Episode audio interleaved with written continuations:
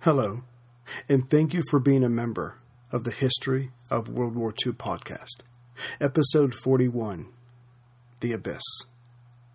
At 5 p.m. on August 1st, 1944, as the streets were packed with those ending their working day, Warsaw erupted with a hailstorm of bullets and death, and it was, all of it, aimed at the Germans and their underlings, no matter their location, whether they had guards, were themselves armed, or had ever been involved in the brutal oppression of the capital's people. All that mattered was that they were one of them. Just below the sounds of gunshots and explosions, of last gasps or screams of vengeance, came the sound of church bells, clanging again throughout the city. The home army had at last risen up. Within seconds, dozens of Germans were dead, caught unawares. Within minutes, the number had risen into the hundreds. The first to die were any Germans on the streets who had been stalked by home army soldiers, readying for the appointed time. Others to die right away were those located in police stations or Nazi administration offices, as grenades or other explosives were hurled in on them, or men with guns dashed in and opened fire on everything and everyone. And even though it was the rush hour throughout the city, within seconds, every civilian not involved in the coordinated assault had vanished from the streets. Despite the odds of so massive an attack, approximately 40,000 Home Army individuals took part in the opening assault. From being leaked, the assault went off without a hitch. The Germans were dazed by the assault, but so too were the members of the ZOB. Well, not all of them. Just the leader Zuckerman and his lieutenants, Zavia, Simha, and Mark Edelman. But the Bundist, Baruch Spiegel, knew. He was in on the fighting and just assumed his leader knew what was coming. But Isaac did not, nor did the insignificantly numbered and untrusted Communist People's Party. Operation Tempest, in all its preparations, was kept from them all. From the Communists, because the Home Army did not trust them, but from the ZOB, because, quite frankly, there weren't enough of them to matter. Oh, other Jews had helped, hundreds of them, outside of the ZOB, whether fighting directly or helping with the preparation. They had participated, hoping for a better tomorrow. Yet the main reason the communists were kept out was straightforward, but in the end, it would not alter history. The history that was coming to Poland after the Nazis were gone. As Zavia later stated, militarily, it was against the Germans. Politically, it was against the Soviet Union. And that was it in a nutshell. The Home Army knew their only chance of survival, of reclaiming their country, was to have the Germans gone and a government, a Polish government, established by the time the Reds came rolling in. And of that day, no one doubted, not even the Germans. But catching up fast, something Zuckerman seemed fated to do most times, he knew it was time to join the fight. He had missed the ghetto uprising. He wasn't about to miss this. And who's to say he was doing this for himself, his wounded pride, or the ZOB? Probably for all the reasons. But who should his small group of warriors join? The Home Army or the People's Army? And though they were few, they had weapons and experience in guerrilla warfare. Surely they would be appreciated. Surely not. By the next day, August 2nd, the city had de evolved into sections of either German held, Home Army held, or the People's Party held territory, which required Zuckerman to play the dangerous game of hopscotch as he navigated sections to get to the Home Army's headquarters. Without ceremony, he offered up himself and his soldiers. They weren't told no, but they weren't told yes either. They weren't told anything. But Isaac had his answer. So, hopscotching his way to the building that held the big red flag on the Prudential Life Insurance Building, the tallest building in the capital, Zuckerman made his repeated offer to the communists. The communists, and you have to give them credit, had a better response than no or silence. The reply was, It would be too great a historical responsibility to send the few survivors of the ghetto uprising back to war. We have to keep them in a museum to protect them. Operation Tempest continued. Of the 40,000 Home Army soldiers that participated in the attack at 5 a.m. on August 1st, 2,000 were already dead by the second day. While it's true that 50 tanks had been destroyed, the Germans had only lost about 500 soldiers. Not good kicking out the occupiers. Math. What's more, the Germans wisely held onto the western part of Warsaw, so they could bring in reinforcements, or, if all else failed, had secured their escape route. Before too long, the ZOB found out that the main reason the Home Army did not tip them off about Operation Tempest, or take them in now, was that they had joined with the National Armed Forces, a far right anti Semitic group. The Home Army had the people, but not enough weapons for all of them. Or this could have been the end of the Germans in Poland. Yet the National Armed Forces, with just less than 100,000 recruits, had more weapons than people. It was a politically and military necessity. The ZOB was out. Which left the minute People's Party, which took them in due to their relative few numbers. So, on August 3rd of 44, Isaac, Zavia, Simha, Mark Edelman, and about 12 other survivors of the ghetto uprising became the 3rd Platoon of the People's Army, 2nd Brigade.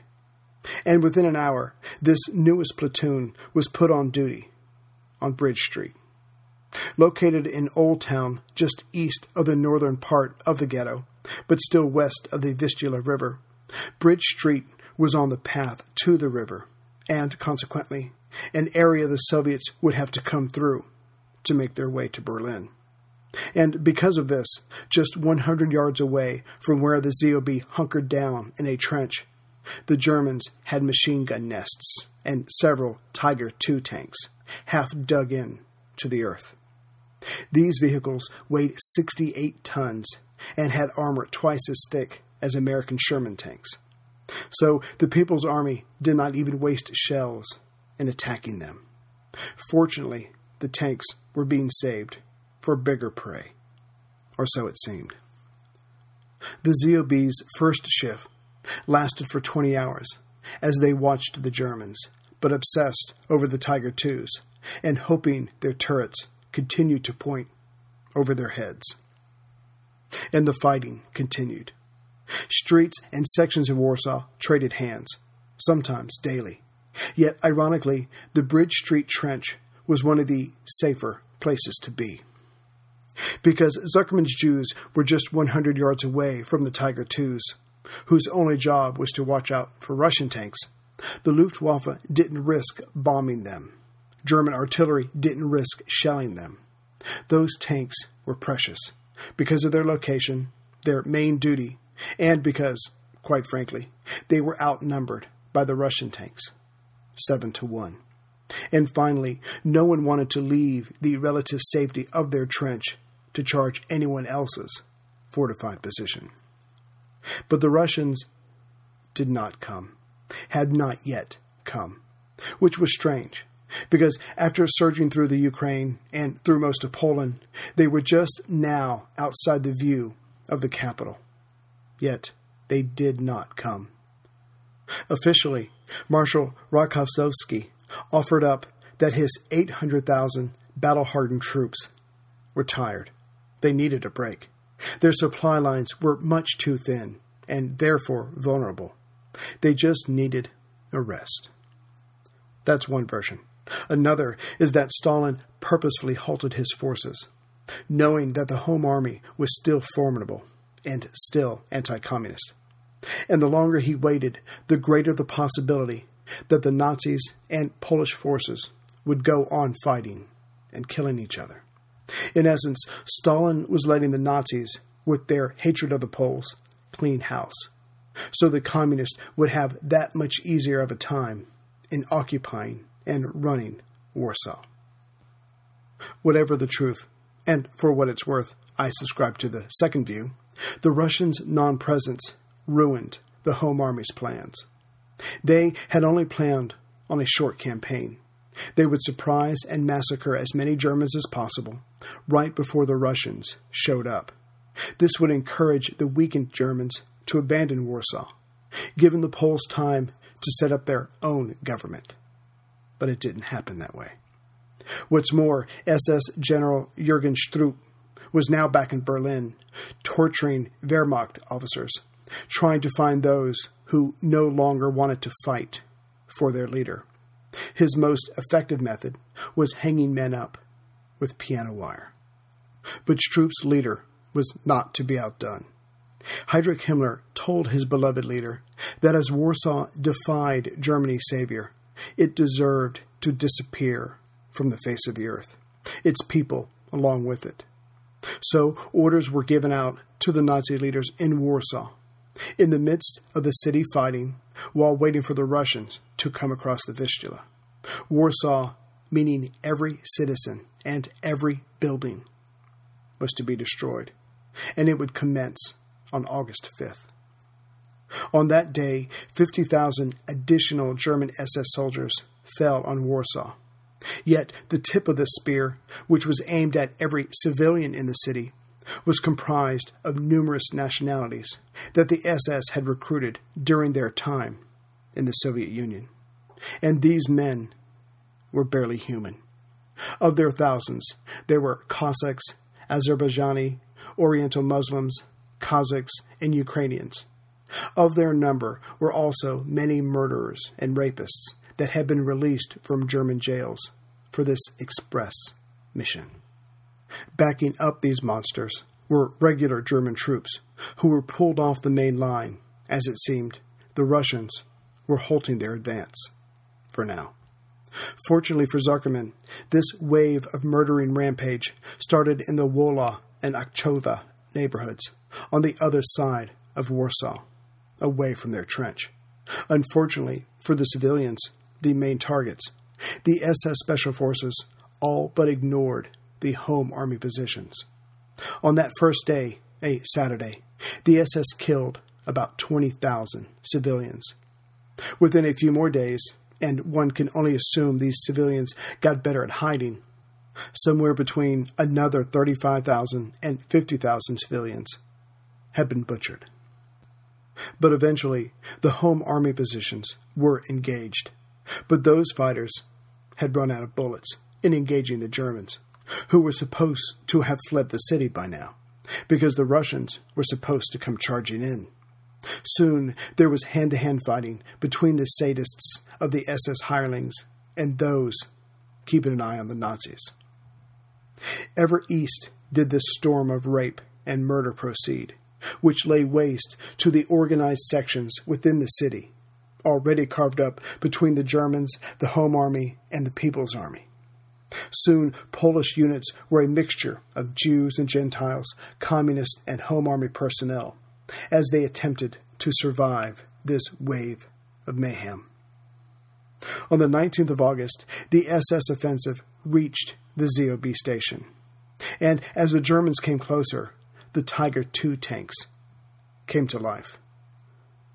The Jewish fighters had nothing to oppose the metal beasts, so got as low as they could in their trench. On came the tanks. But as they came up to the trenches, the tanks simply kept going, overrunning holes, knocking down barricades. It soon became clear to the Jewish fighters and the others of the Communist Party that the tanks were stationing themselves closer to the Vistula River and thus cutting off any retreat for the Dugin rebels. The panzers had no desire to commence firing, as it may get the attention of the Russian tanks, now over a thousand in number, that could be seen by the Home Guard lookouts with their binoculars. An armor wall now behind the Polish, the SS madmen came on. The ZOB and everyone else were pushed back, though killing when they could, but mostly hiding and running. Zuckerman was determined that his group, at least, would not become one of the now 100,000 deaths since August 1st. And on cue, it started raining bullets and other supplies, as the RAF dropped 2 million rounds as close to the resistors as they could. Yet by then, the Germans had regained control of most of the city, which meant many of the dropped boxes were kept out of the defenders' hands. By now, most of the city had been destroyed. What between bombers flying over every day, artillery shells landing throughout, flamethrowers setting buildings alight, which created, literally, flames of dust devils that kept the fires going and spreading. But nothing made the rebels feel as hopeless as Himmler's latest toy. It was one of the largest howitzers ever made. It had to remain on its platform, pulled by a train, due to its weight. Its seven foot long shells could obliterate an entire block. Yet, ironically, with the murderous SS bearing down, the ZOB were safe from this Goliath.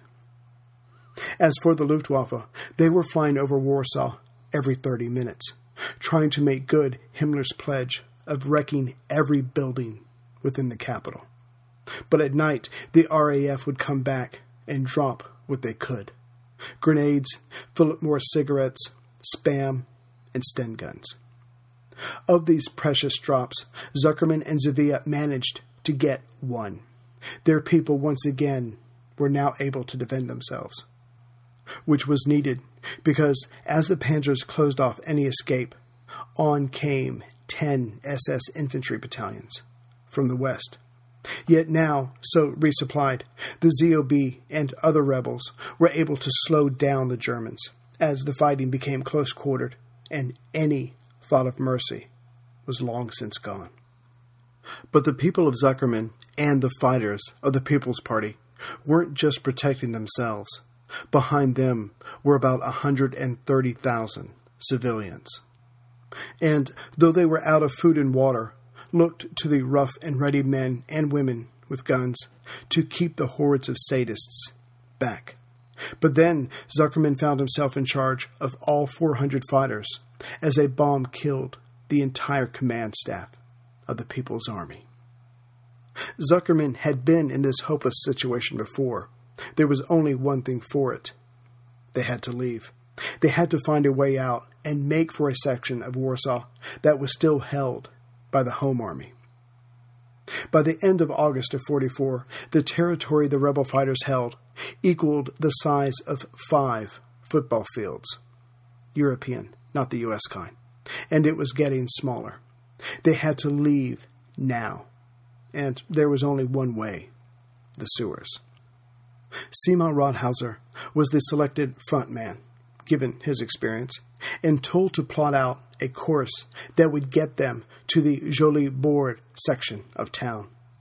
There, at the Woodrow Wilson Square, they could hold up and join a larger Home Army garrison. Yet, as Sima got underway with a team of men, all older than himself, he came upon booby traps and tripwires within and just above the sewers. Working as quickly as possible, some of the traps were disarmed, the tripwires neutralized, and guide wire and chalk signs were put up. Finally, the ZOB got their turn at the sewers on September 1st, and after 12 hours of crawling, backtracking due to new traps, and losing a few friends to exhaustion, they rose out onto the street at Woodrow Wilson Square. Besides themselves, only about 5,200 civilians made the trek behind them. The rest were captured, tortured, and killed during the next few days. By the second week of September, there were now at least 150,000 Poles who had been murdered, mostly civilians. And since the beginning of the war, there were now 700,000 deaths in Warsaw alone. And still the Russians sat there, still resting. Britain and the U.S. then nudged their ally, reminding them that Radio Moscow had been the one to encourage the Poles to rise up. This Moscow denied in calm diplomatic language. Also, by now, the Polish civilians blamed their problems on the Home Army. If they had not risen up, then Himmler would not be trying to kill every single one of them. Yet they knew they couldn't surrender. That would only end one way. It must be said that, of the regular German forces of the Wehrmacht, stomachs were turning as they witnessed the atrocities, and more of the men, trapped by duty, began to drink more, to forget what they had seen, hoping not to dream of what went before them during the day. But for some, a line had been more than crossed, and they were going to do something about it. The Wehrmacht had always held the SS in disdain, but were truly sickened by what the SS indoctrinated assorted nationalities had done. Some of the regular officers started going into enemy territory and bringing out women and children. The SS taunted these men, who had the good sense to ignore them, and protected these fortunate individuals as best they could. Then, reacting to their disgust on another level, the leader of the worst group, General Kaminsky of the Russian RONA Brigade, was killed under curious circumstances. That was later proved to be done by the Germans, yet it had been suspected as such at the time. That was it for Himmler. He knew he could not keep his word to his master. There were too many people about, too many witnesses, and he knew it bothered many of his own men that, as so many Poles were being murdered, many had to be Christians. They couldn't all be Jews. So a compromise was reached. Only all the men would be killed, not the women and children. Yet Warsaw was still to be wiped from the face of the earth. Now that the remnants of the ZOB were in the northern suburb of Żoliborz, they spent their first few days, pleasantly so, wrapping their minds around their new surroundings. After surviving the ghetto and then what they had just come from through the sewers, this area was as close to what Warsaw had been before the war. Trees still lined the streets, and there were more houses standing than demolished. But what it came down to was simply this northern section of Warsaw was not that important to the Germans. For now, the suburb was encircled, either by the German forces or the Vistula. The occupiers knew those of Żoliborz were not going anywhere. But as word spread of this comparative paradise, other Varsovians started showing up, and some, though not many, were Jews. Zuckerman started up his underground welfare program again, yet there was little food to buy, no matter what money he had. But then, just as Zuckerman had finished begging from every organization he knew and getting the same reply, there was little to hand, much less to share. On September 18th of 44, the U.S. Army Air Corps, in a formation of 110 B-17 flying fortresses, dropped supplies after taking off from Poltava airfield in the central Ukraine. And as the B-17s were protected by 72 Mustangs, only one of the bombers was lost. This deliverance was only made possible due to U.S. Ambassador Averell Harriman. Harriman was one of the richest men in the United States and had extended business dealings in Poland before the war. He knew of its vital location. Without being too blunt, the ambassador knew that Stalin was playing his own post war game and brought up time and again the staggering amounts of aid the U.S. had given to the USSR. Stalin acquiesced to this one flight. Unfortunately, as most of Warsaw was back in German hands, they received most of the drops. Yet Zuckerman and Zavia managed to beat the occupiers to one of the large boxes, and for their pains brought back Smith and Wesson revolvers, a first aid kit, cigarettes, but most importantly, anti-tank guns. Yet no food. Future flights were to be carried out by the RAF, but those pilots immediately complained of the losses they sustained in attempting to help the Poles. Yet it seems that most of the ground fire came from the eastern side of the Vistula. When pressed, Soviet officials admitted that perhaps there had been occasionally friendly fire accidents, which proved to Stalin's men that their thousands of tanks, thousands of anti aircraft batteries, and millions of men could not protect the RAF sorties. So, it was suggested from Moscow, with no room for argument, that the Polish Home Army, the Jews, and the Polish civilians would only receive supplies from the Soviet Union from now on.